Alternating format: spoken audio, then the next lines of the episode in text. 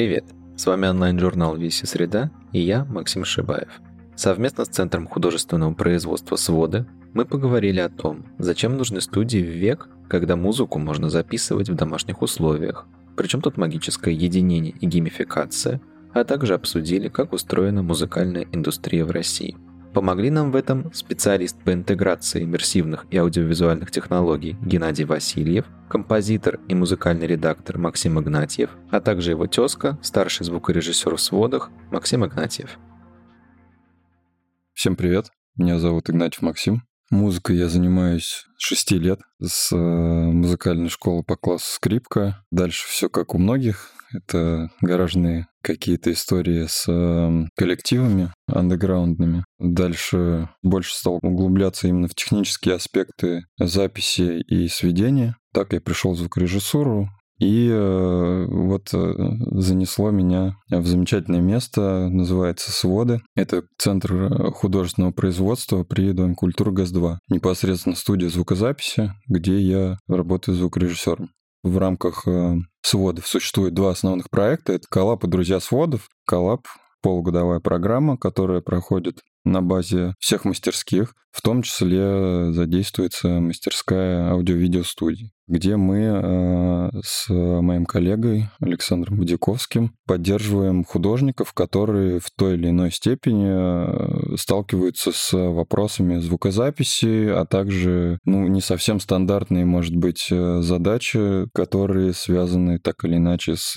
со звуком. И второй проект — это «Друзья сводов». Это программа, которая поддерживает художников, артистов, музыкантов в контексте студии звукозаписи, да, если мы это рассматриваем, которая проходит э, месяц и э, предоставляется композиторская комната, и э, художник, музыкант, в общем, человек, да, который приходит к нам, он имеет возможность работать в течение месяца в композиторской комнате и реализовывать свой проект. Все эти проекты, естественно, согласовываются, отбираются комиссии сводов и ГЭС-2. Наиболее интересные проекты попадают сюда, Всем привет, меня зовут э, Геннадий Васильев. Сразу хочу попросить прощения из-за небольшого каламбура, который сейчас будет э, внесен, потому что я сооснователь музыкального коворкинга и сообщества Коллаб. Вот, э, различие, да, с проектом сводов заключается в том, что у нас коллаб через одну L. Это проект, который был предназначен и собран для того, чтобы объединять музыкантов, музыкальных продюсеров,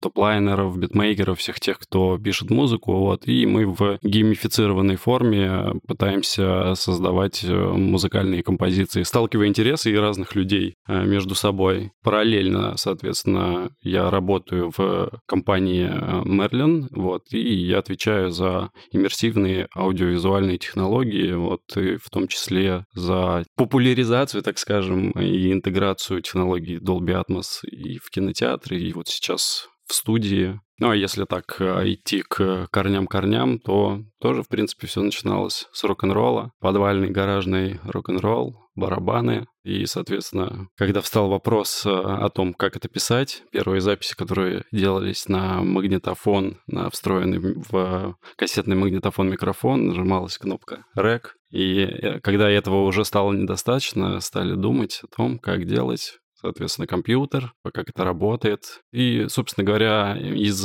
интереса и из увлечения к музыке это начало выливаться в некие профессиональные навыки и умения. Я могу дополнить один момент э, красочно. Ничто не мешало Найку Борзову, собственно, записывать точно так же в подвале школы, да, если я помню правильно, на микрофон магнитофона, лошадку всеми известную, любимую, точно так же хорошие известные записи порой записываются максимально странным, непредсказуемым, непонятным образом. Мы сейчас к этому вернемся, да? Да, я, да, просто проиллюстрировать. Наш третий спикер тоже Максим Игнатьев. Всем привет, да, я тоже Максим Игнатьев. Также наверное, как у всех, тоже с рок-н-ролла, а с такой, с гитарной музыки. Вот, я композитор, музыкальный редактор, непосредственно работаю на студии 123 Production и совместитель с каналом ТВ3, пишу музыку и редактирую музыку. Давайте поговорим о том, как студии вообще существовали в 20 веке. Студия была э, непосредственно связана с моделью, с бизнес-моделью вообще, с музыкальной. Это была непосредственно часть рекорд-лейблов на тот момент. При лейбле находились студия, и артист непосредственно попадая на лейбл, реализовывал музыку в студиях, потому что все это происходило на сначала кассеты, да, на пленку, Далее цифровая среда появилась, и, в общем-то, модель оставалась прежней. Ну и, э, собственно, в расцвете там 90-х, 2000-х годов, да, с появлением уже персональных компьютеров дома, появилась как раз новая модель, которая получила свое название благодаря комнате, да, bedroom. То есть э, появились продюсеры, которые начали записывать э, записи дома, начиная с кассетных записей, это 90-е годы там, и записывали их успешно такие люди, как Рик Рубин, собственно, практиковали это очень хорошо, записывали это дома все на кассетах, ну и так появлялись, в общем-то, демо-записи, например, таких групп, как Beastie Boys. Дальше просто э, цифровой век всех больше подхлестнул, да, к тому, что студийная модель изменилась от большой студии к маленькой именно благодаря тому, что можно было записывать много каналов у себя дома, используя компьютер и не используя большую студию. Ну, я бы не разделял это все кардинально прям на bedroom продюсер или там студийный продюсер, потому что здесь все сводится к именно к задаче. Если мы берем музыкальную индустрию, если мы берем киноиндустрию, либо мы берем гейм-индустрию, там может присутствовать в том или ином случае, как и большая студия звукозаписи, так и домашние условия. Они могут существовать как капитально раздельно, так и в симбиозе в неком. Какие-то демки э, записывать дома. Например, посмотрим на группу Периферия, да, она субжанровая, но очень известная тем, что основной предпродакшн происходит дома в студии у Миши Мансура. Да, конечно, это не маленькая комнатушка там 4 на 4 метра, конечно, она побольше и имеет достаточное количество оборудования профессионального, высокого уровня. Весь предпродакшн происходит совершенно ну, дома, записывая гит партии гитар, а, записывая партии баса, записывая в MIDI партии барабанов, всех э, синтезаторных партий, и дальше, если это требуется, передается басисту, который находится, по-моему, в Лондоне у них, э, в Англии он живет, э, в отличие от Миши, который живет в Соединенных Штатах. Они это все передают своим музыкантам, они записывают барабаны и бас в другой стране и передают вокалисту, который, собственно, живет в другом штате, в отличие там от Миши, и они вот, в общем-то, собирают по своим, который тоже, кстати, вокал записывает дома, и так вот происходит э, продакшн большой, достаточно известной группы, которая выступает не так часто, но собирает очень-очень большие площадки.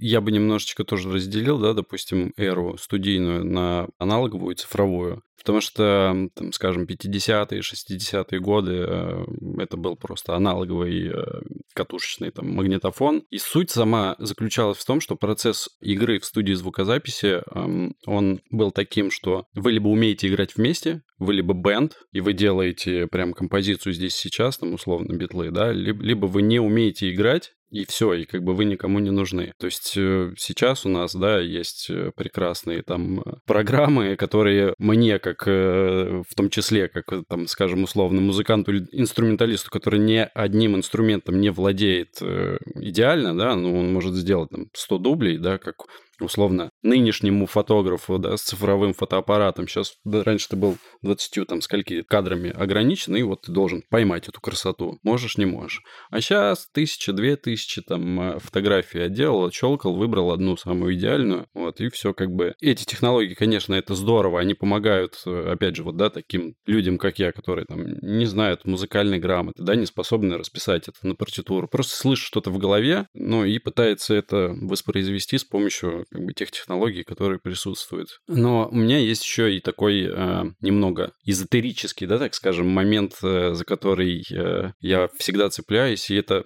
опять же, да, было одной из э, идей, почему вот мы свое там пространство и свое сообщество начали собирать. Когда фокус внимания переместился в домашнюю студию, потерялась коллективная магия. То есть э, мое личное убеждение, что когда люди творят здесь сейчас коллективно, да, неважно какие технологии, что там 70 э, лет назад это было в большой студии, что, может быть, это сейчас там в домашней студии, ну, когда они там собираются вместе. Тот посыл, который вот э, происходит, тот обмен энергиями, который вкладывается в запись, да, он не имеет там неописываемый нулями и единицами, да, какой-то цифровой штукой. Это просто вот магия, которая сложилась здесь сейчас, бах, и... а люди уже, которые это слушают, они как приемники, они это чувствуют, либо не чувствуют, да, потому что есть много стерильных записей, которые идеально выверены, все партии ровно. Там нет, не знаю, души, чего-то вот э, нет никакой изюминки. А бывает э, хрипящие, там еле какие-то там э, демки, которые были записаны на коленке, вот и там, как Максим, да, приводил пример с записью Найка Борзова, но там есть жизнь. А жизнь — это самое важное. Поэтому, мне кажется, не важен инструмент, большая студия. Bedroom важна какое в этом содержание и вот это ощущение. Энергия, да. Энергия. С приходом новых технологий, допустим, да, в ту же звукозапись всегда есть какие-то плюсы, есть какие-то минусы. Вот как Геннадий сказал, да, то есть если раньше вот допустим, те же битлы, там, свой первый альбом они записали за один день, сыграв просто все идеально. У них была просто отличная техника сыграния, все нормально. Сейчас есть, безусловно, классные профессиональные музыканты, которые также могут. Но, например, я тоже не то чтобы прям вах исполнитель, да, я тоже могу дома посидеть с гитаркой, на пианино записать, но вот так взять и записать с первого раза, студийное время, деньги не смогу. И когда я, будучи подростком, 15 лет, там, слушаю разную музыку, для меня это просто огромный магический мир, мир, куда попасть мне, я там где-то в провинции живу, это просто unreal. И тут, э, собственно, Макс, помню, впервые мне показал программу Reason. И я такой, да ладно, что я дома могу это делать? Помню, 15 лет мы там пришли, типа, в студию, там Дмитрий Завидов такой был у нас, товарищ Сергей в посаде, мы там такие абсолютно неуверенно, мы себя некомфортно чувствуем. Да, мы что-то поиграли, да, но вот этой магии не рождалась из-за того, что была большая пропасть между, так скажем, профессиональной студией и нашим таким обывательским обывательским, дилетантским подходом. И когда с приходом вот технологий, виртуальных инструментов, когда я понимаю, что симфонический оркестр я могу записать дома, у меня в голове такой взрыв происходит. Безусловно, какие-то супертехничные вещи э, вряд ли запишешь. Опять же, есть ограничения этих виртуальных инструментов. Но, тем не менее, какую-то идею я могу создать дома, и ее, соответственно, на каком-то уровне реализовать, а дальше, да, приду в студию, да, и там запишу уже живых инструментов э, музыкантов. И что я еще хотел добавить? Я думаю, будет цениться очень действительно живое исполнение через какое-то время, потому что появились э, бедрум-продюсеры, и музыка ушла такой дилетантскую форму. Не то, что это плохо, дилетантство, да, но у людей не было какого нет музыкального образования, и они делают просто как слышат. Это круто, это и ничего в этом нет плохого, но есть еще профессиональная музыкальная тема. И очень много музыки стало, огромное количество. Я уже просто так и вот слушаю, да, там в разных сервисах, господи, столько этого всего. Но я думаю, будет цениться живое исполнение через какое-то время, может, лет через 50. Ну, оно уже, я думаю, ценится. Я часто попадал на таких артистов, которые вылизаны очень отлично в, на стриминге, все классно и звучит, и в этом даже есть энергия, и приходишь на концерт, и там прям, ну, вообще никуда, вообще никуда, и понимаешь, что все-таки не все еще понимают, что нужен симбиоз и лайва, и стриминга, да, потому что вот если вернуться условно в 90-е, да, наши музыканты чем занимались и зарабатывали? Только концертами, да, потому что добрый там дядя Пират брат э, сначала кассетку переписал, потом диск переписал, потом все это в MP3 эм в торрент уехало, да, и, собственно говоря, никаких э, отчислений вообще не было, да, в, в те времена. То есть сейчас, слава богу, это какой-то более-менее цивилизованный рынок, который позволяет хотя бы копеечку, да, там зарабатывать музыкантам. Но, тем не менее, очень многие ударились именно в стриминг, в какие-то быстрые, фактически стриминг стал такой фастфудной площадкой, да, потому что а, жизненный цикл трека, да, он там буквально там месяц-два дальше нужен новый сингл, дальше нужен новый сингл. Вот, и люди немножко вот переключились на эту сторону, перестав уделять внимание концертной составляющей, потому что это очень важно. И де-факто сейчас это тоже одна из, наверное, самых монетизируемых сторон э, музыкального рынка. То есть если у тебя есть э, условно бенд или концертная программа или концертное шоу, да, и ты можешь там, а имеешь аудиторию, можешь ее собирать, то ты, естественно, будешь э, на этом зарабатывать. Многие молодые артисты недооценивают концертную составляющую, да, и как бы не уделяют ей внимания, а больше инвестируют именно в свой студийный продакшн, домашний продакшн, и то на студии как бы мало кто ходит на большие студии из молодых артистов, потому что все-таки пока не по карману или нет мотивации. Зачем, типа, платить больше, если я могу дома записать? Стало все проще и проще делать красиво в домашних условиях. Поскольку я в основном создаю музыку дома, в своей комнате, такое очень интимное пространство, мне никто не мешает,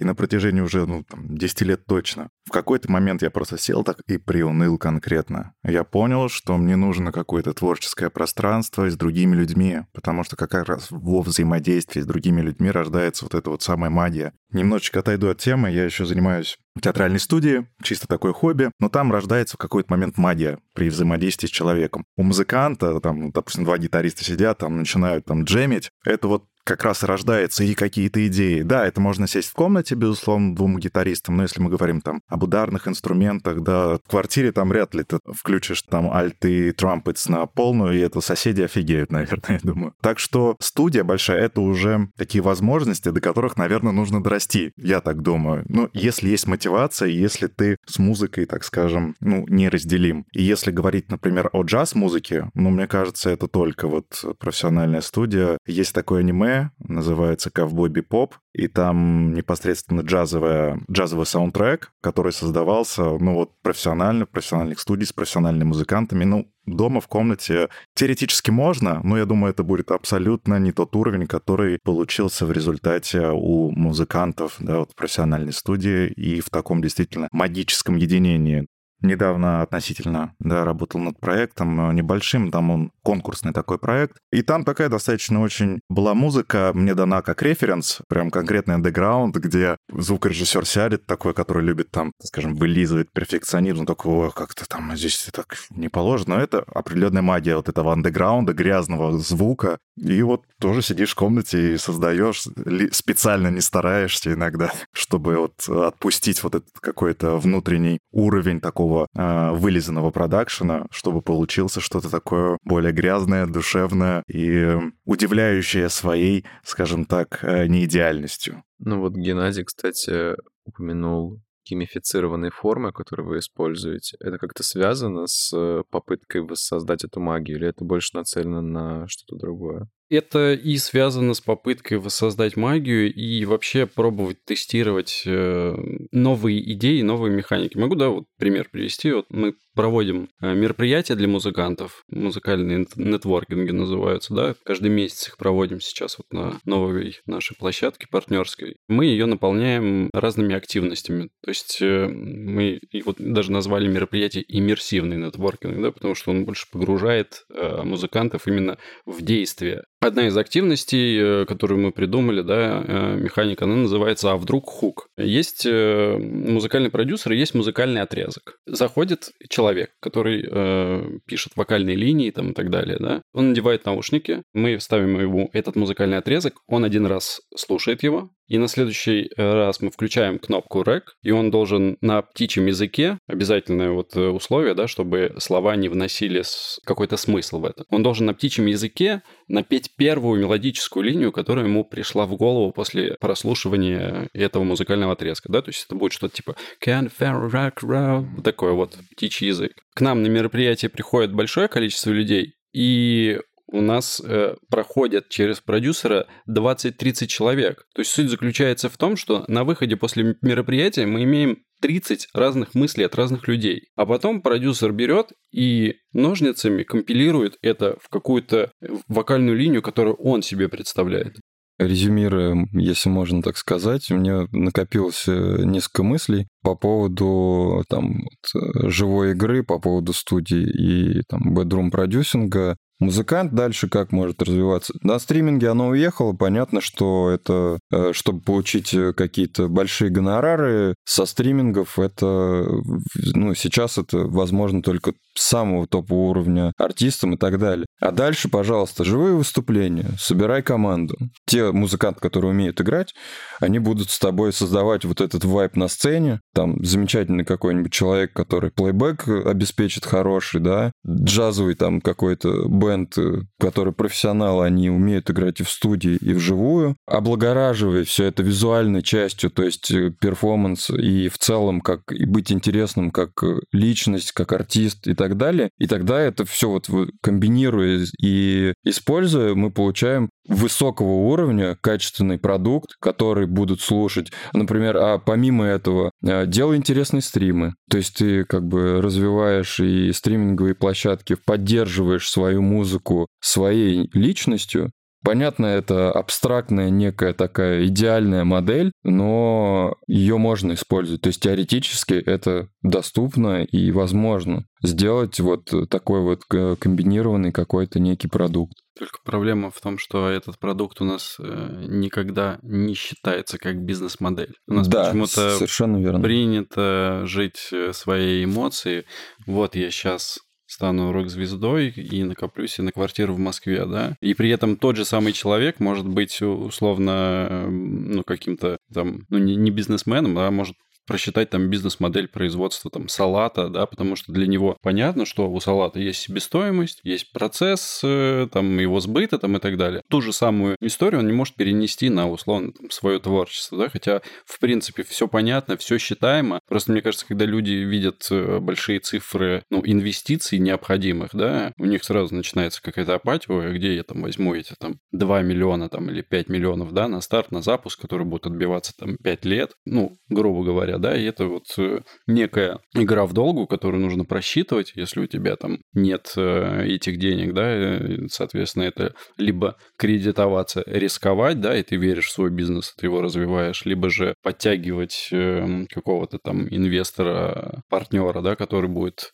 инвестироваться, да, есть, соответственно, сразу, ой, вот сейчас там пойдет эм, интегрироваться в процесс принятия решения, я как бы независимый там условно артист, хочу сам все принимать, сам все думать, сам играть и сам развивать, и сам знать, куда я буду развиваться, да. Но у нас, э, мне кажется, в силу того, что музыкальная индустрия не так давно появилась, да, так скажем, ну вот в этом международном понимании, у нас еще не сформировалась э, некая ее бизнес-составляющая, да, понимание, что это процесс. У каждого процесса есть исполнитель. Каждый исполнитель вносит свою лепту, он получает там зарплату, получает процент там, и так далее, да, и вот это все строится, из этого строится как бы команда замотивированных людей, которые как бы инвестируют в это, которые развивают совместно, да, то есть, ну, условно, если там на Западе Дуалипа, грубо говоря, да, там условно это артист, лицо песни, да, и там весь бэк, вот этот вот менеджмент, концертный менеджмент, там, бла -бла -бла -бла, вот эта вот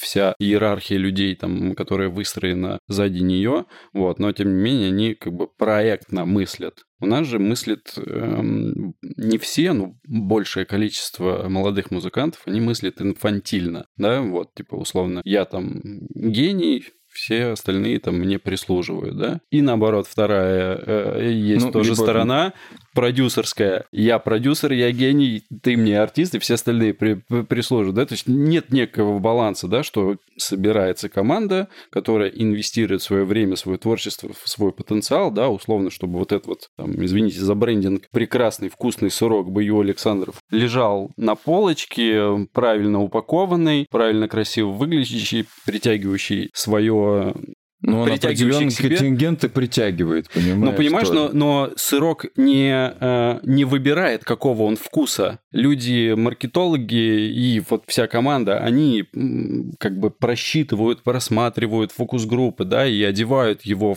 в то одеяние и дают ему тот вкус, который бы привел бы к максимальным объемам продаж этого сырка. Но маркетологи тоже могут ошибаться. Могут, безусловно. И мне кажется, здесь такая особенность, то, что до 90-х в Советском Союзе, ну, даже вот такая муз- музыкальная сфера, она была, жила по своим законам, да, если, мне кажется, сравнивать с западной, то я оптимист, и мне кажется, поскольку вот за 30 лет, да, в России все-таки узнали какие-то алгоритмы, западные алгоритмы, да, индустрии, вот этой всей сферы, мне кажется, уже отложилось, и как-то уже люди плавно-плавно-плавно выходят на тот пускай медленно, Да, но на да. тот уровень, который уже позволит и продюсеру, и вот этому э, новому какому-то дарованию мыслить уже проектно, да, глубже, шире. Я думаю, это наберет свои обороты на самом деле. Будут э, как и одиночки, но будут как и проектные. Я думаю, это такие параллельно существующие А, истории. Безусловно, безусловно. Ну, бизнес-модели все равно же у нас существуют в рамках там Blackstar, в рамках Вельвета, в рамках э, там Матвиенко, да, это же все существует уже. Просто они это, так скажем, на заре, да, подхватили вот эту вот всю историю и пошли. Вот. А мы говорим о том, что начинающий какой-то артист или там бедрум-продюсер, неважно, э, он не мыслит именно, не относится к этому как к, к бизнесу. Соответственно, ему, чтобы туда попасть, нужно либо стремиться туда попасть, то есть осознанно двигаться к бизнес-модели, что и относиться к этому как к бизнес-модели. Вот. Либо так как э, это такой эмоциональный, э, очень инфантильный процесс, да, э, создания музыки и ее резонация в обществе, да, то есть это какая э, экономическая, политическая там и так далее ситуация вообще эмоциональная в стране, в, в обществе, где человек находится, чтобы большому количеству людей э, срезонировал какой-то, не знаю, там какая-то композиция. Вот. Это же целиком зависит не от того, где и как и кем она была сделана, а то, что это вот совпадает некий путь человека, о котором он потом говорит, ну, у меня вот история такая. И э, там в случае с э, каким-то артистом, ой, да вот он там стартанул из ниоткуда. А потом он начинает рассказывать, и он говорит, я там с 6 лет, или как вот, если взять э, фабрику там Микки Маусу, да, вот эту американскую там, Кристина Агилера, Джастин Тимберлейк, они там с детского сада, грубо говоря, 6 лет, они уже на сцене, их учат э, быть в кадре, говорить э, и так далее, и так далее. То есть шоу-бизнес, они в модели шоу-бизнеса с детства. Слушай, я вот, извини, перепью, Макс. э, Во-первых, я согласен с тобой, то, что у музыканта, вот у такого автора, исполнителя, у него может быть не обязательно должно быть такое целостное мышление, но у него должно быть хотя бы маленькое понимание, Понимание. и доверие Мгм. к тем людям, продюсерам, менеджерам, которые ему могут помочь в создании, так скажем, э, его музыки в больших, э, так скажем, масштабах. Э, Для меня, как любителя Битлз, есть вот прекрасный пример непосредственно, э, что у них же было время, вообще их никто не знал, они писали музыку для- реклам, там ездили э, в Германию там играть, возвращались они, никто их не знает, но в какой-то момент да, там продюсер Брайан Эпштейн их встретил, все, и у него уже, у менеджера, все, он уже, у него картина полная родилась, стиль изменился конкретно, их они сняли косухи и одели пиджачки, они изменили прически, и непосредственно музыкальный продюсер Джордж Мартин, без него Пятый Битлз, да, да. Ну, как бы это, Ну, да, это без реально- этих двух людей фактически Абсолютно, да. это, ну, то есть это команда. Да, Вот в- абсолютно. В том да. случае это была команда. Безусловно, один без другого не будет существовать, в том, потому что мы можем, да, об этом говорить, потому что это уже случилось, это уже Мгм. пример. И мы можем об этом говорить, потому что эти примеры повторяются от раза к разу. Разными путями, там, разными дорогами. То есть, входя в этот музыкальный мир, потенциально, даже если это самобытный какой-то прям такой вот э, человек, который живу в лесу, молюсь колесу, да, э, не верит там в эту индустрию, все равно там его увидит какой-то менеджер, то есть человек из индустрии скажет, вот это будет завтра в топах. Ну и дальше уже, конечно, диалог, вот насколько он его уговорит просто туда прийти, потому что многие артисты это очень э, там, с- ну как и мы все, да, очень э, такие люди, которые очень ревностно и живут этим творчеством, то есть для них это куда-то выносить и какие-то корректировки делать, зачастую это невозможно. То есть э, они настолько неразрывно связаны Со своим дитя. творчеством, Да, да, да. что это внутренний мир, это обнажение внутреннего мира. Какие-то изменения, как вот в случае с там, как Гена говорил, Ду- Дуалипой, да, когда ей как сырок не спрашивает, какого он будет вкуса. Вот, э, то есть есть э, в музыкальных, да, вот в таких э, бизнес, бизнес-моделях есть орган, скажем, который выбирает из топ-лайнеров то, что лучше из того, что предложит. Не подменяя, конечно, голос Дуалипа, да, там, она артист, да, то есть да. она, ее любят работу. за то, что она вот такой артист. А то, что она выдает, как бы, такую песню и там такое, конечно, она, возможно, какое-то влияние имеет в том числе, но так как споет эту песню там Дуалип или Кристина Агилера, это будут совершенно разные композиции, угу. совершенно разные. Поэтому тоже как бы люди мыслят в концепции именно артиста. Все равно это более чем один человек. Что вы думаете, что условно Курт Кобейн был не панком, ну, грубо говоря, да? И почему же как бы на Nevermind за стеклом сидел э, который потом дальше начал работать? В общем, продюсер, который сейчас с э, этими работает, продолжает. Бучевик. Foo Fighters, да. То есть сидел этот человек. Почему, я не знаю. Там на последнюю свою пластинку те же Coldplay, да, которые вот э, недавно за 24 часа просто сделали sold out, 24 стадиона продали по Европе. Просто стадион Дилана, да? Почему они на свою там последнюю музыку, там, Music of Spheres, да, приглашают Макса Мартина продюсировать? Все равно мы приходим в студию потому что это уже следующий уровень, как, в принципе, вот сегодня это выяснили. Не взаимозаменяемые вещи, абсолютно. Ну вот, кстати, подчеркнул вот эту мысль, то, что если мы говорим о домашней какой-то студии, все равно там что-то неудобно, места мало. То есть это вот, да, зона на одного, а вот комфорт, в принципе, что это пространство, оно все конкретно э, метафизично заточено да, под музыку, да. это тоже своего рода... Здесь даже аура музыкальная. Да. Ну, это старая модель, в общем-то, записи альбома, то есть музыкальный коллектив арендует, да, некую студию, приезжает туда и живет там 24 на 7 и творит, собственно, тоже 24 на 7. И такое на самом-то деле до сих пор э, есть и практикуется, когда люди приезжают в конкретную студию, приезжают зачем-то. Все зависит только от задачи и от наших ушей, как мы это будем слышать, как мы это будем воспринимать. Мне кажется, в студии просто больше возможностей для эксперимента. И вот это... Я, мне очень понравилась история, да, как ты сказал, что вот приглашают, да, людей, которые должны напеть на услышанный музыкальный кусочек, да, какую-то мелодию. Ну, дома вряд ли ты это, да, сделаешь там в своей какой-то комнатке, пускай хорошо там оборудованной, это будет немножечко не то. А здесь такой музыкальный эксперимент, это сразу и нетворкинг, и вайп, и да. люди общаются. То есть там много факторов. То есть э, на, на, на самом деле в процессе вот создания, мне кажется, вот э, эффект бабочки, он